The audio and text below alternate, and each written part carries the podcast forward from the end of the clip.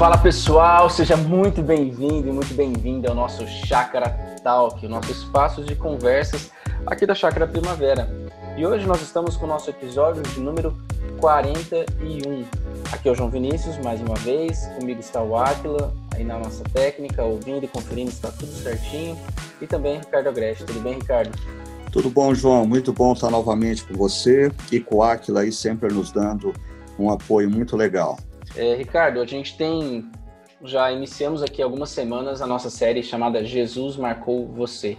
Aí temos conversado sobre como que se dá esse dilema dos discípulos, das discípulas de Jesus, com seu comportamento nas redes sociais, né? O que fazer, como fazer.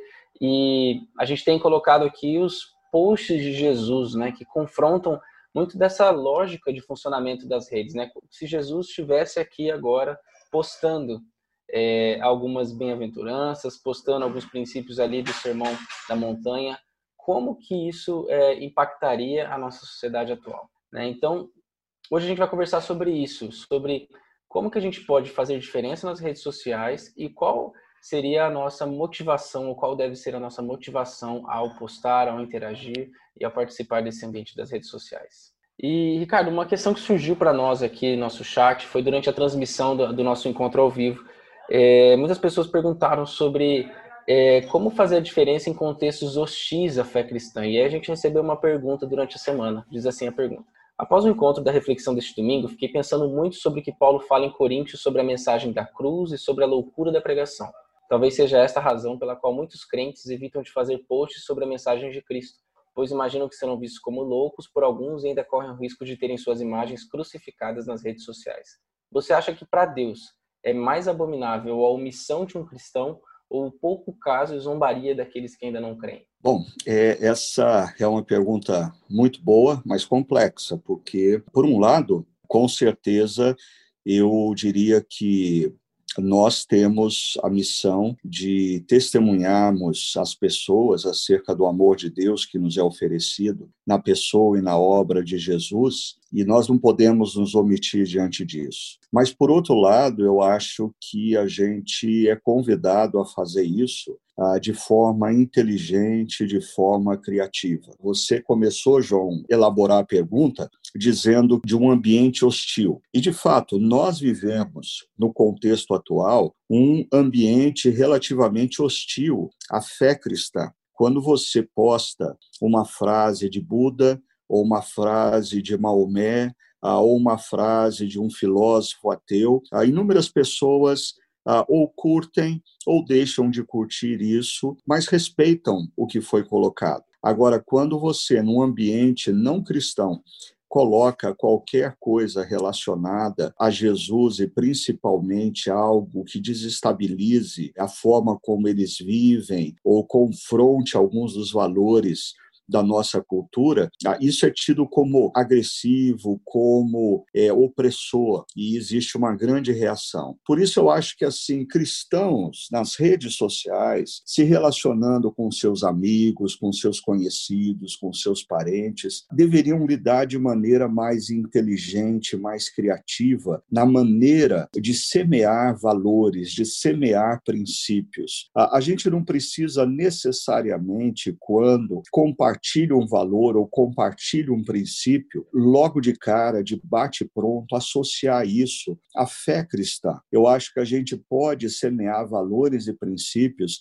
e gradativamente as pessoas começarem a, a perceber como o que você está colocando é, é, repleto de sabedoria, tá? como aquilo que você pontua é interessante para ser ponderado pela vida e gradativamente essa pessoa começa a levantar perguntas perguntas. Ah, qual é a fonte da sua sabedoria? Qual é a fonte dos seus princípios e dos seus valores? Alguns anos atrás, o, o Max Geringer, ah, um colunista da CBN, ele fez um, uma peça muito interessante, aonde ele dizia que um filósofo alemão é, defendeu três princípios acerca da vida e todo mundo que começava a ouvir o que ele estava falando ah, ficava atento e, e, e achava muito interessante. E no final ele diz assim: Bom, eu só queria dizer uma coisa: esse filósofo alemão não existe, eu que criei, porque esses princípios foram escritos por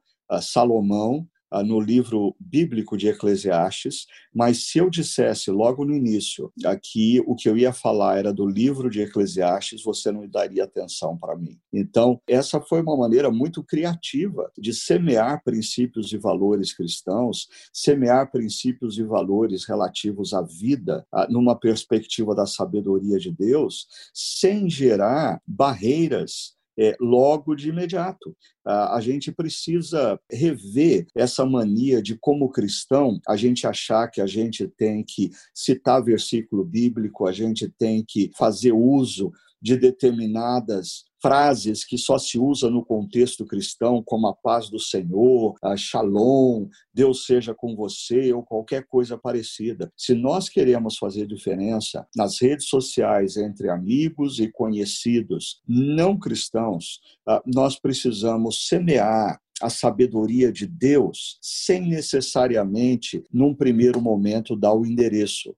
Ou seja, fazendo um, com que as pessoas comecem a se sentir intrigadas, pensando: uau, ah, esse texto que Fulano postou é muito interessante. Ah, essa ideia que Fulano postou faz todo sentido para a vida e gradativamente a pessoa vai sendo envolvida por princípios e valores da sabedoria de Deus, em algum momento ela vai descobrir qual é a fonte de tudo isso e vai se render. É uma jornada. Nós precisamos convidar pessoas, através das nossas interações, a uma jornada, não a um confronto. O confronto não vai convencer as pessoas acerca do maravilhoso e gracioso amor de Deus oferecido em Jesus, mas a gente precisa convidá-las a uma jornada, semeando princípios e valores da sabedoria bíblica de maneira criativa, de maneira inovadora. Eu me lembrei aqui do, do estudo dos nossos grupos pequenos que está rolando nessa semana aqui que a gente está gravando o podcast porque a gente está falando sobre provérbios e a gente está falando sobre palavras, né? E a importância das nossas palavras e a gente ter sabedoria no nosso falar. E um princípio bíblico, e esse é um tema que está em vários lugares da Escritura, né? Então não, a Bíblia se preocupa muito em nos lembrar que falar não é algo que pode ser despretensioso, não é algo neutro, mas é algo que deve ser construído intencionalmente a partir da sabedoria de Deus, né? E aí uma, uma coisa que a gente estava conversando ontem era sobre aquela passagem de Jesus onde ele fala do que a nossa boca fala, do que o coração está cheio. E, e aí vem um, um ponto para mim que eu acho que é importante quanto a redes sociais, né? O que, que o nosso coração está cheio? Provavelmente as nossas redes sociais vão estar cheias daquilo que nós estamos nutrindo o nosso coração no dia a dia, né? Se são os princípios e valores do reino de Deus ou se são as nossas próprias é, vontades, os nossos egoísmos, as nossas é, nossos ressentimentos, a nossa agressividade. Acho que a rede social, não sei se é o melhor, mas ela é um dos termômetros que mostra também o que está cheio no nosso coração, não é? Ah, com certeza. Eu acho que o que você posta nas redes sociais demonstra grandemente o seu ponto de interesse, ah, demonstra grandemente as suas prioridades, é, demonstra grandemente o que você atribui valor na vida. Então, a gente precisa ter a capacidade de se autoavaliar, ah, olhando com atenção como a gente está interagindo e o que a gente está postando e fazer a pergunta: o que eu tenho postado é, demonstra o que de fato Jesus gostaria que eu estivesse vinculado, a minha imagem estivesse vinculada, ah, ou o que eu tenho postado difere do que Jesus gostaria que a minha imagem estivesse vinculada, sendo eu um discípulo dele. Eu acho que nós, como discípulos de Jesus, é, a gente sempre fica nessa tensão de é, o que é natural, né? pensando até que uma a árvore é, a árvore produz os frutos que lhes são naturais, né? Então a gente tem que trabalhar é, dentro de nós para que os frutos de um cristão sejam é, sejam produzidos mas também aquilo que é intencional e aquilo que vai vir é, com, a, acerca de uma reflexão e de um processo de é, de análise, né? Eu sempre vejo essa tensão, ou seja, ok, eu vou viver e vivendo, eu vou, eu vou dando, dando frutos e, e reagindo, ou não, eu vou sempre ficar com também meio alerta ao que eu estou falando e como eu estou interagindo, né? É por aí, né? A gente vive nessa tensão. O que você acha? Sim, a gente precisa sempre perceber se o que, se a nossa fé que a gente afirma ter, ela gera em nós é, atitudes e palavras correlatas, coerentes, consistentes à fé que a gente declara porque existe um perigo muito grande de nós é, departamentalizarmos a vida e fazermos da fé uma esfera abstrata. A gente crê em Deus, a gente é evangélico, a gente acredita em Jesus, mas isso não tem relação direta alguma com a maneira como eu faço negócios, a forma como eu lido é, nas redes sociais ou a maneira como eu reajo a uma pessoa com quem eu tenho discordância.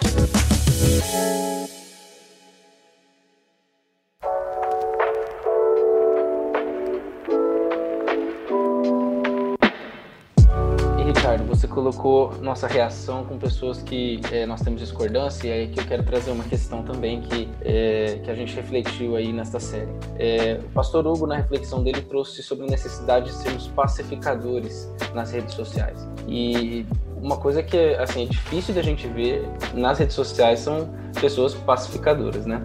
Então, se a gente fala das pessoas sendo hostis a nós, ou com o risco das pessoas serem hostis a nós, a gente também corre o risco de ser hostil a outras pessoas nas redes sociais. Então, como que a gente pode pensar nessa nossa relação dentro das redes sociais a partir desse princípio de sermos pacificadores? E aí aqui eu até acrescento mais uma coisa, é, e mesmo quando a gente entende e reconhece questões justas, às vezes alguém que falou uma coisa equivocada, alguma coisa que a gente queira corrigir, é, como fazer isso sem ser agressivo e viver nessa lógica que as redes sociais se aproveitam muito, né, de confronto, de embate, de discussão, de agressividade.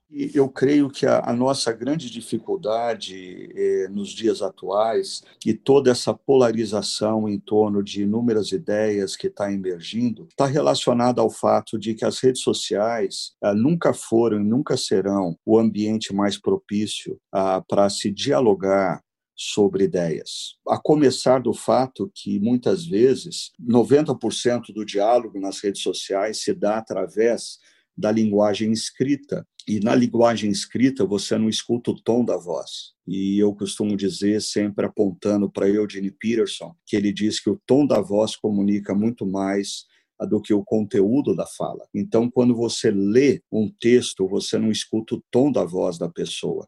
E, e às vezes o tom da voz da pessoa é na direção do amor, do carinho, da pacificação. Mas você lê o mesmo conteúdo como uma agressão e você responde ah, com a mesma tonalidade, se é que é possível dizer isso na escrita, mas agredindo a pessoa também. Ou seja, eu acho que as redes sociais, elas ah, são sim um bom espaço para nós discutirmos conteúdo, mas, no entanto, nós transformamos as redes sociais em verdadeiras arenas arenas de debates altamente agressivos, aonde parece que é uma espécie de UFC. Alguns acham que ganham popularidade se arrancar sangue do outro. E isso vai tornando o ambiente nas redes sociais altamente nocivo para o cristão que tem a missão de ser identificado na sociedade como um pacificador. Às vezes,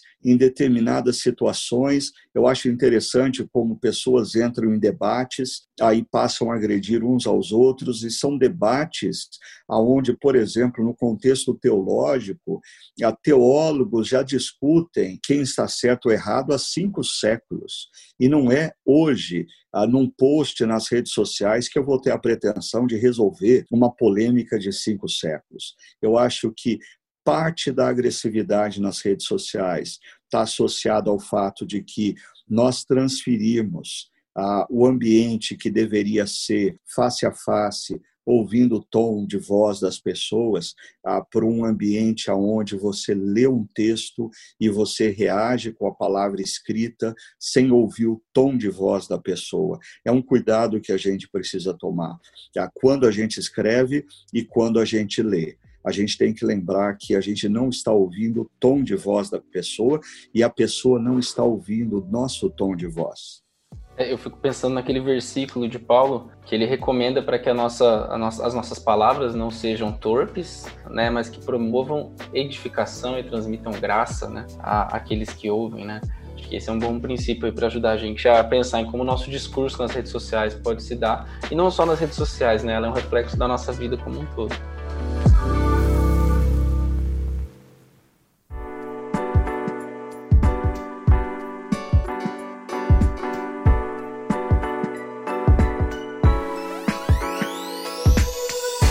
Ricardo, a gente teve essa semana, na semana que a gente está gravando esse podcast, uma questão acho que pode ilustrar um pouco do que nós estamos falando e ajuda a gente aí a construir alguma coisa. Foi recente, um pastor fez um comentário na sua igreja, na, sua, na pregação da sua igreja, e, e isso gerou um, um, um, tribunal na internet.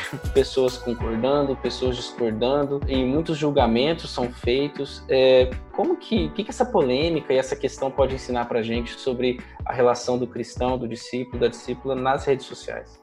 Bom, essa, é, essa questão a qual você está se referindo, ela assim, me gerou muita tristeza. Ah, primeiro porque ah, esse pastor que, que fez esse comentário, que se tornou o epicentro de toda essa controvérsia, ah, é um amigo querido, alguém com quem eu me relaciono desde a juventude. Nós iniciamos a caminhada ministerial juntos.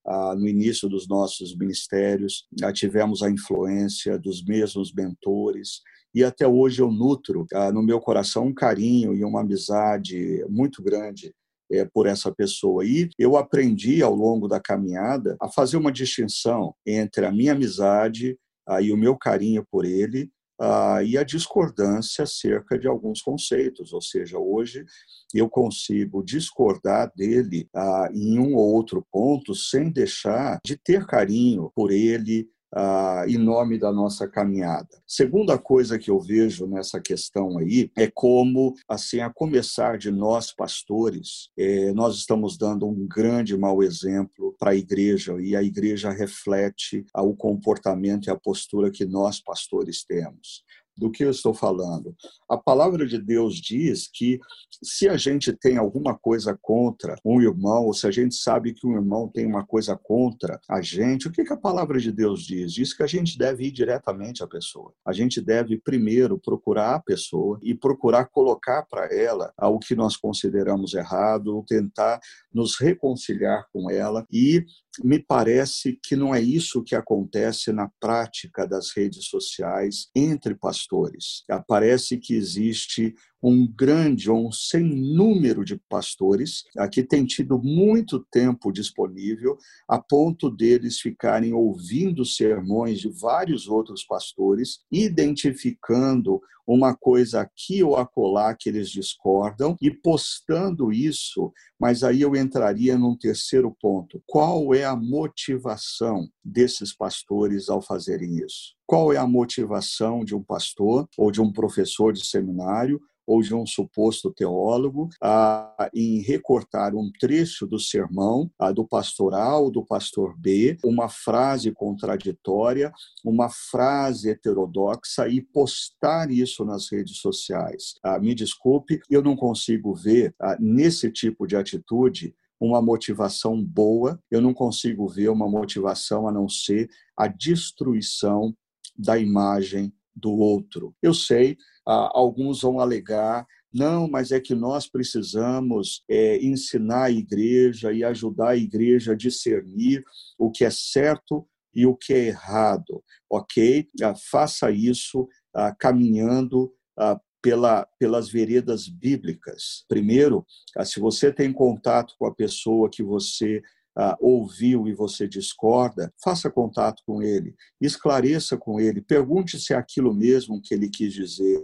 Segundo, a palavra de Deus diz que toda nossa conversa deve consistir em verdade em amor. E quando se posta o trecho de uma pregação aonde existe uma frase controversa ou uma afirmação heterodoxa, ah, eu, eu diria, isso não está revestido de amor. Isso pode até estar revestido do ímpeto pela verdade, mas não do amor, porque isso tem um propósito. E o propósito é a destruição do outro. E aí a gente entra num aspecto muito complexo que as redes sociais têm gerado entre pastores e líderes, que é a vaidade. Quantos seguidores fulano tem? E é interessante como é, alguns pastores e líderes não entram em contato com as suas motivações mais interiores quando discordam de alguém que uh, tem mais influência do que ele ou tem mais popularidade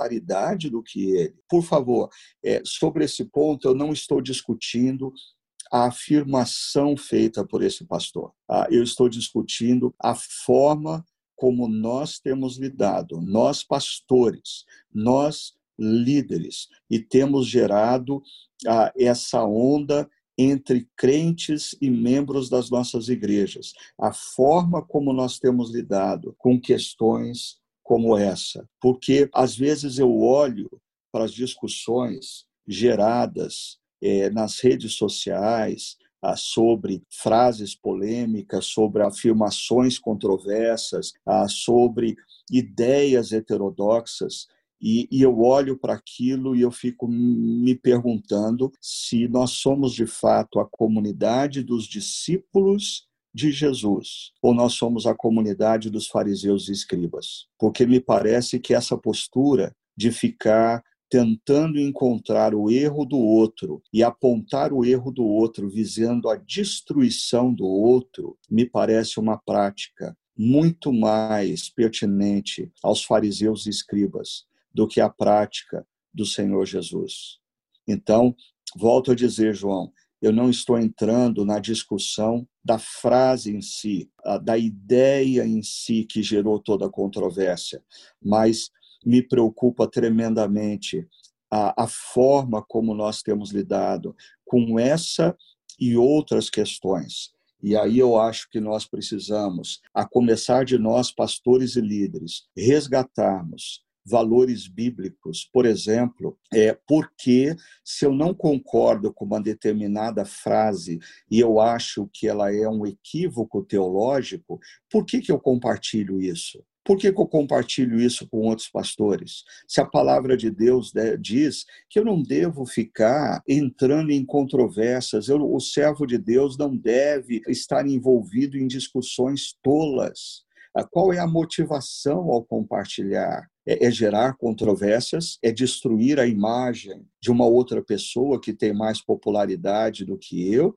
Ah, é exaltar o que é verdade, mas como que fica o amor? A palavra de Deus diz que a gente deve falar a verdade em amor. Quais são as nossas reais motivações por detrás de todas essas formas de se gerar controvérsias? E, por fim, quando pessoas de fora da igreja olham as nossas discussões, elas veem uma comunidade de pessoas parecidas com Jesus ou elas veem uma comunidade mais parecida com os fariseus e escribas? Sabe o que eu fiquei pensando, Ricardo? Fiquei pensando naquela recomendação que Paulo dá, se não me engano, da igreja na cidade de Corinto, né? Que poderiam entrar pessoas de fora e veriam todos eles ali é, falando em línguas e colocariam eles como como bêbados, né?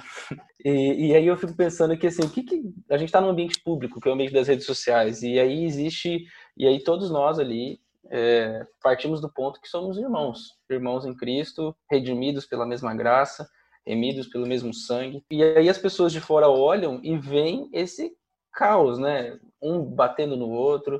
É, você vai nos comentários de uma publicação que acaba se tornando polêmica como essa, é, é gente chamando o outro de anátema e maldito, e o outro falando o, o contrário, ou seja, isso se torna um, um, um espetáculo, mas bem negativo né, para o mundo. Né? Como que você pensa nisso? Bom, eu, eu acho que tudo isso é, uh, manifesta, João, uma necessidade que nós temos nos dias atuais de refletirmos sobre a ética cristã nas redes sociais. As redes sociais elas são um, um fenômeno novo um fenômeno recente. E eu diria que a maioria dos cristãos, e eu creio que alguns dos teólogos e mestres ou doutores de teologia que fazem uso das redes sociais, eles têm feito uso das redes sociais para comunicar os seus conteúdos teológicos e as suas ideias, mas pouca gente tem refletido sobre a ética nas redes sociais, a ética cristã. Primeiro, esse aspecto que você destacou. As redes sociais, ah, elas ah, são um ambiente público. Ah, nós não temos ali só discípulos de Jesus, nós temos pessoas das mais variadas crenças e nessa polêmica, por exemplo, ontem eu recebi um post de algo que o Danilo Gentili disse acerca desse pastor que estava no alvo de toda a controvérsia. E eu fiquei pensando, o que o Danilo Gentili tem que dizer acerca de um pastor. Quem é ele para dizer se um pastor é consistente ou não na vida, na teologia? Olha a vida dele. Mas quando nós levamos determinadas controvérsias para o ambiente público, ah, nós estamos envergonhando o próprio Evangelho, nós estamos descaracterizando a comunidade de Cristo, ou talvez nós estamos revelando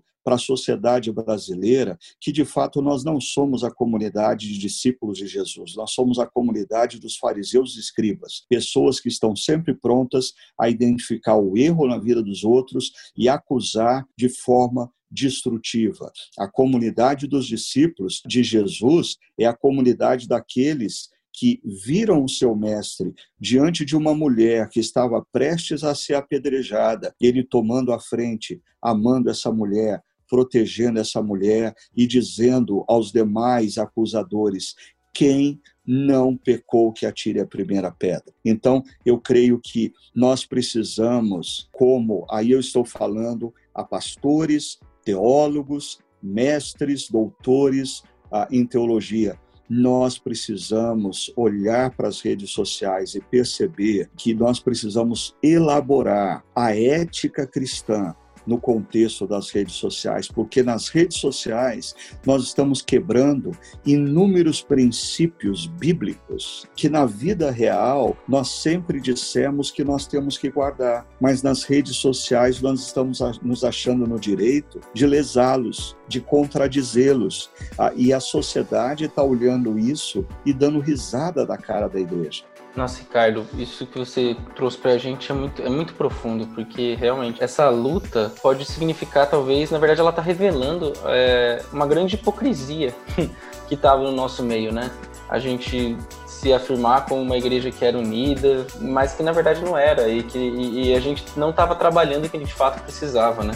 É, e aí a gente tem vários, várias questões que você trouxe, realmente é algo importante.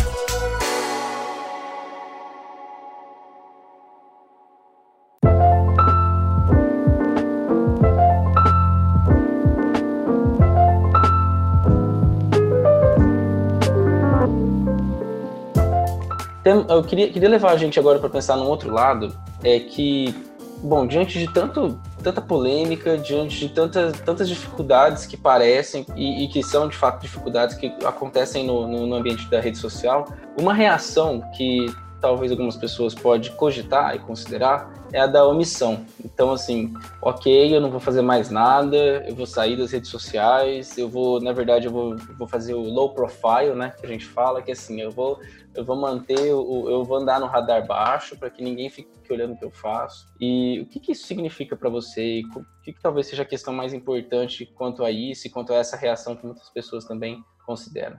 Bom, João, eu acho que não existe uma resposta para essa pergunta, porque eu acho que existem diferentes cenários que envolvem pessoas na sua relação com as redes sociais nesse momento e que demanda ah, esses cenários demandam ah, diferentes posturas. Deixa eu começar pela parte mais crítica.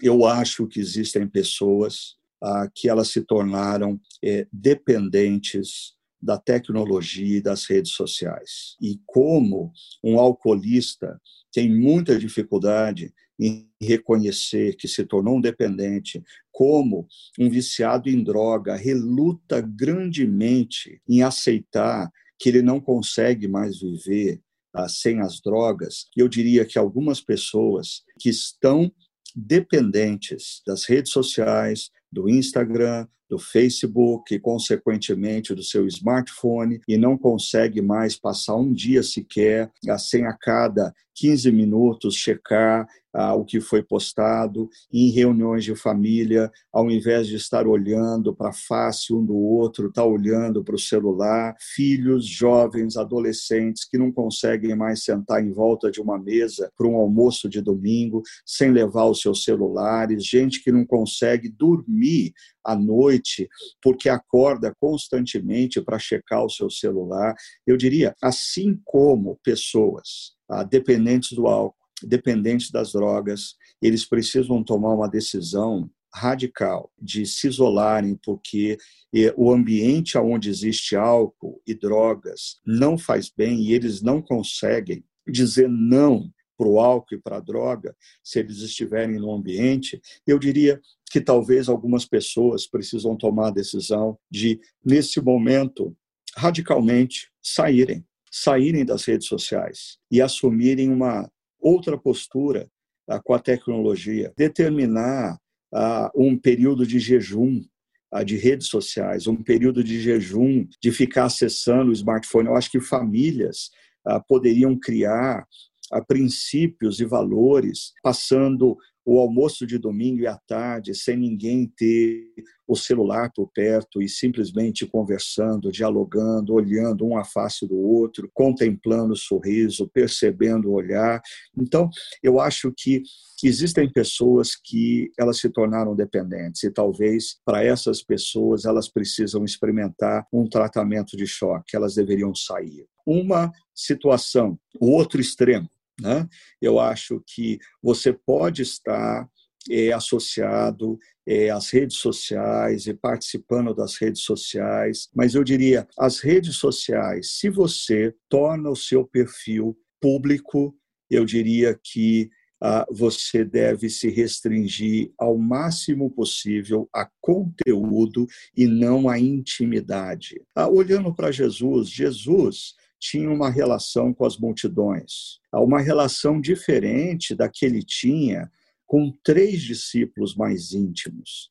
Jesus não expunha a sua fragilidade, a sua dor, a sua necessidade de companheiros de oração para a multidão. Ah, ele expôs isso a três discípulos mais próximos, ele se colocava de uma outra maneira aos doze discípulos mais próximos.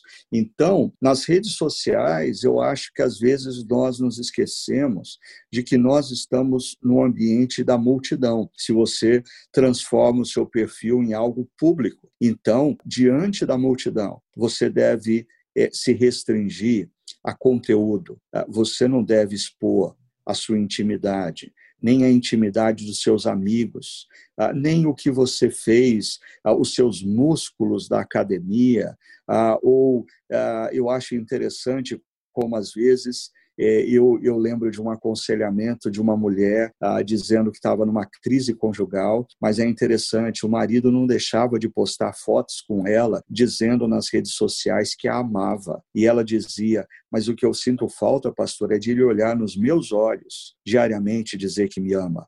Ele tem a necessidade de dizer para os outros que me amam, mas se esquece de dizer para mim que me ama.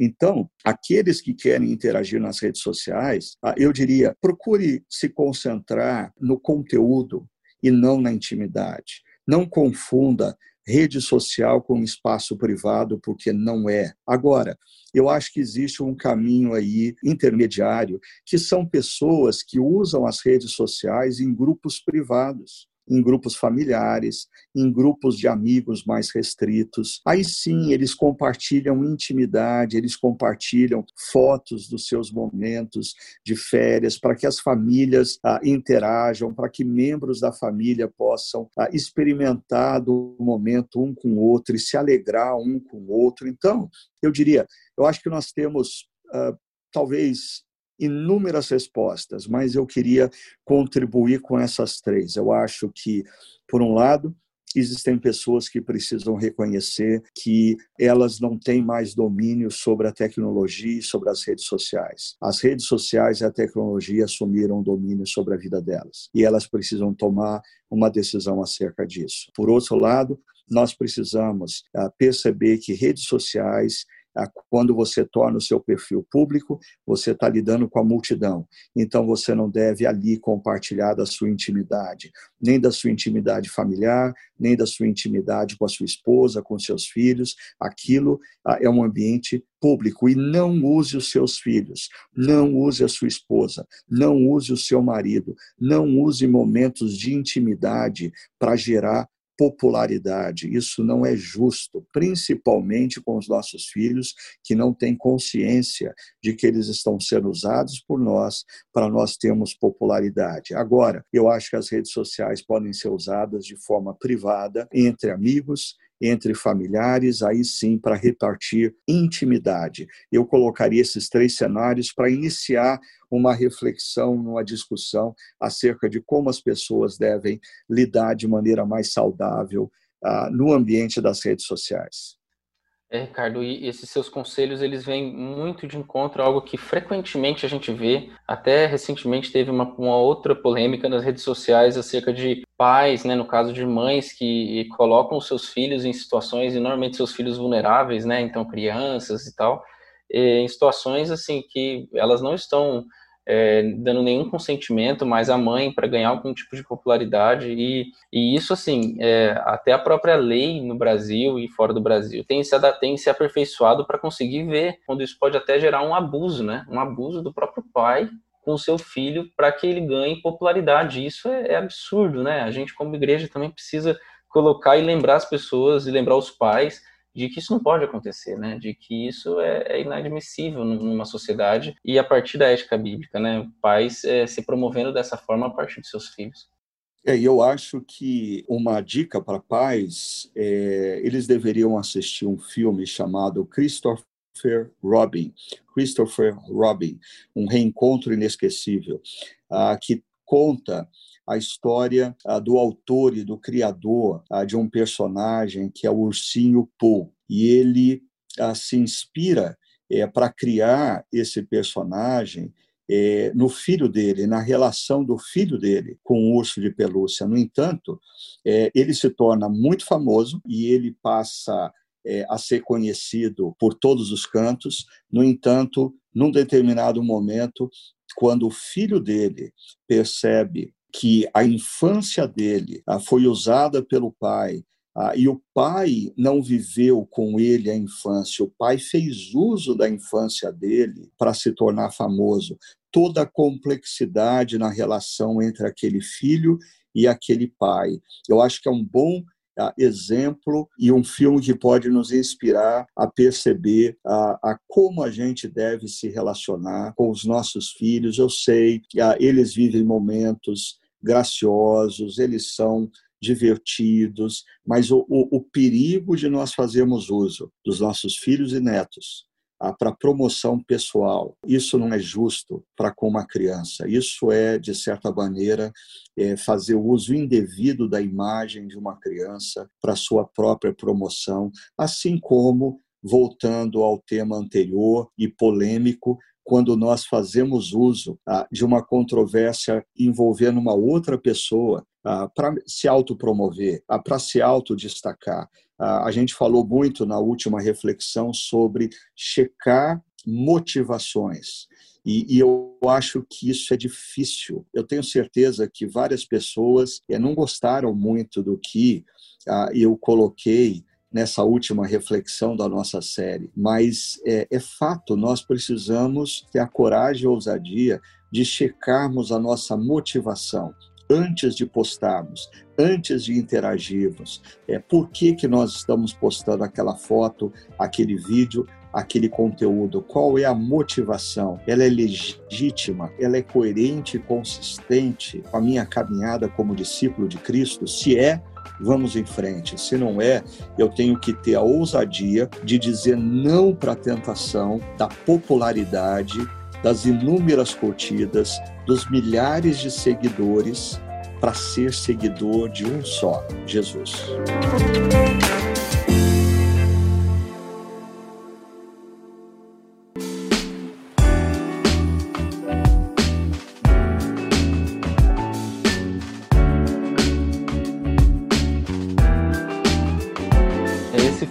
Excelente gancho para eu trazer uma, uma, uma, última pergunta aqui, Ricardo, mas que acho que vai, vai colocar assim tudo, tudo em ordem para nós, ou pelo menos dar um caminho. Que é, é, a ideia bíblica que você traz até na sua reflexão, é, que está em Mateus, de que o Pai que nos vem em secreto nos recompensará. Como que essa ideia bíblica, que é, às vezes até passa desapercebida por nós na leitura bíblica, nos ajuda na nossa relação com as redes sociais? As redes sociais, elas nos inspiram a vivermos um grande ambiente Big Brother. Ah, no Big Brother, pessoas anônimas se tornam é, pessoas populares e elas passam a revelar as suas vidas, os seus comportamentos, ah, mas na verdade elas não estão revelando a intimidade, elas estão revelando o personagem que elas criaram. E as redes sociais elas geram isso também, né? As redes sociais se tornou uma forma barata e acessível de todos de viver o seu momento num Big Brother. Ah, todo mundo pode saber o que eu tomei no café da manhã, o que eu almocei ah, hoje, o que eu jantei ontem à noite, aonde eu estava com a minha esposa no pôr do sol de, do, do dia de ontem, o que eu vou fazer com os meus netos no final de semana. Então, eu crio esse ambiente Big Brother nas redes sociais.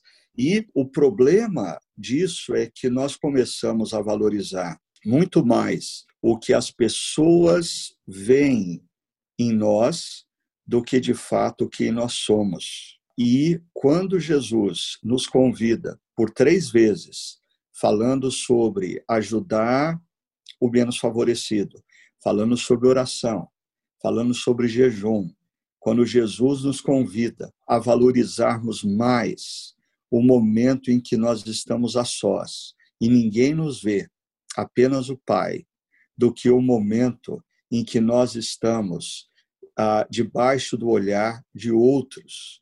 Esse é um convite para nós mudarmos o foco e valorizarmos muito mais o ser do que o fazer, e principalmente o fazer porque outros estão olhando. Perceba, ah, Jesus ele não despreza o fazer. A espiritualidade cristã não despreza o fazer. Tiago, irmão de Jesus, na sua carta, enfatiza grandemente que se nós, se a nossa fé não tem obras, essa fé é morta. Então, a, a espiritualidade cristã nos encoraja sim ao fazer, mas um fazer que é fruto do ser. A ênfase é no ser luz, ser sal e, como consequência, ter atitudes correlatas à luz e ao sal. Ah, fechando, as redes sociais elas acabam nos levando a uma tendência de projetarmos um personagem que faz e fazemos para que as pessoas possam curtir e admirar o personagem ou a persona que nós criamos. Jesus, em Mateus 6, por três vezes nos convida a enfatizarmos o ser. Valorize o que você é quando ninguém está olhando. Tão somente o Pai olha você. É uma revolução em termos de aonde eu coloco o valor da minha vida. Eu construo o meu valor a partir do que os outros pensam de mim ou eu construo o meu valor a partir do que o Pai, que me vê em secreto, diz acerca de mim, que eu sou filho amado, em quem ele tem todo o prazer. E a consequência vai ser o fazer, mas a ênfase é o ser. Sensacional, Ricardo. Sua última resposta ajuda a gente a ter uma até uma, uma dimensão assim mais mais devocional para nossa relação com as redes sociais, né? Ajuda a gente a colocar essa nossa relação com as redes sociais num lugar mais adequado, porque acho que a tentação ou o desafio da internet é justamente que parece que o que acontece ali não tem muito a ver com a nossa vida, né? Então a virtualização e, e, essa dimensão que se cria na internet não tem muito a ver com a nossa vida. Mas o que a gente tem falado aqui e o que você trouxe agora por último, lembra a gente que sim, tem tudo a ver, né? tem tudo a ver com o nosso coração, com como a gente se expressa, como a gente se relaciona com Deus e com as outras pessoas.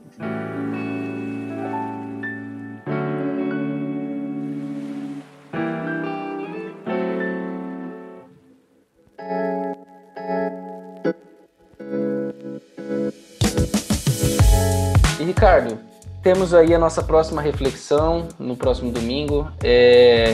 O que, que vem por aí? Qual que é o post de Jesus? O que, que, que, que dá para deixar de gostinho aí para nós?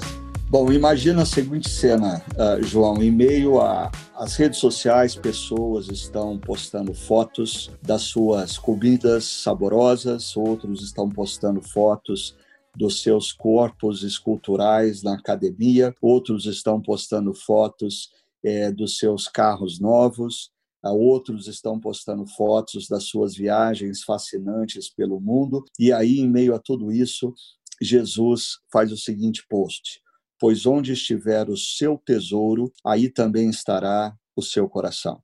Ah, o quanto as nossas vidas nas redes sociais revelam os nossos ídolos, ah, e o perigo, porque, como você disse anteriormente, se a boca fala do que o coração está cheio, é, não só a boca, mas as atitudes e os nossos dedos, quando nós postamos, revelam o que está no centro do nosso coração, o que é o nosso tesouro. Ah, e como nós podemos nos libertar desses ídolos é, colocando no centro do nosso coração o verdadeiro e genuíno tesouro que é Jesus e o reino de Deus que ele traz para construir em nós e através de nós. Legal, muito bom.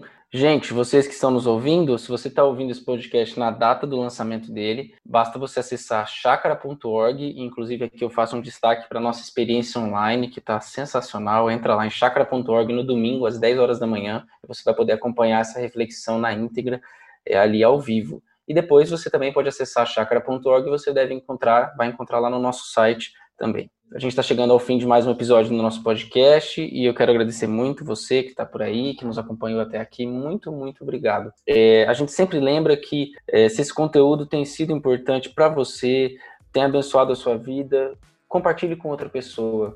É, não, não deixe parar em você, mas coloque para outra pessoa, converse com essa outra pessoa sobre isso, é, compartilhe. E também esteja conectado nas, nas, nossas redes sociais, com a nossa comunidade. É só procurar Chácara Primavera no Twitter, no Instagram, no Facebook, você vai encontrar ali é, a nossa comunidade, vai poder ficar por dentro de tudo que está acontecendo por aqui. Um grande abraço, que Deus abençoe muito a sua vida e até o nosso próximo episódio. Tchau, tchau.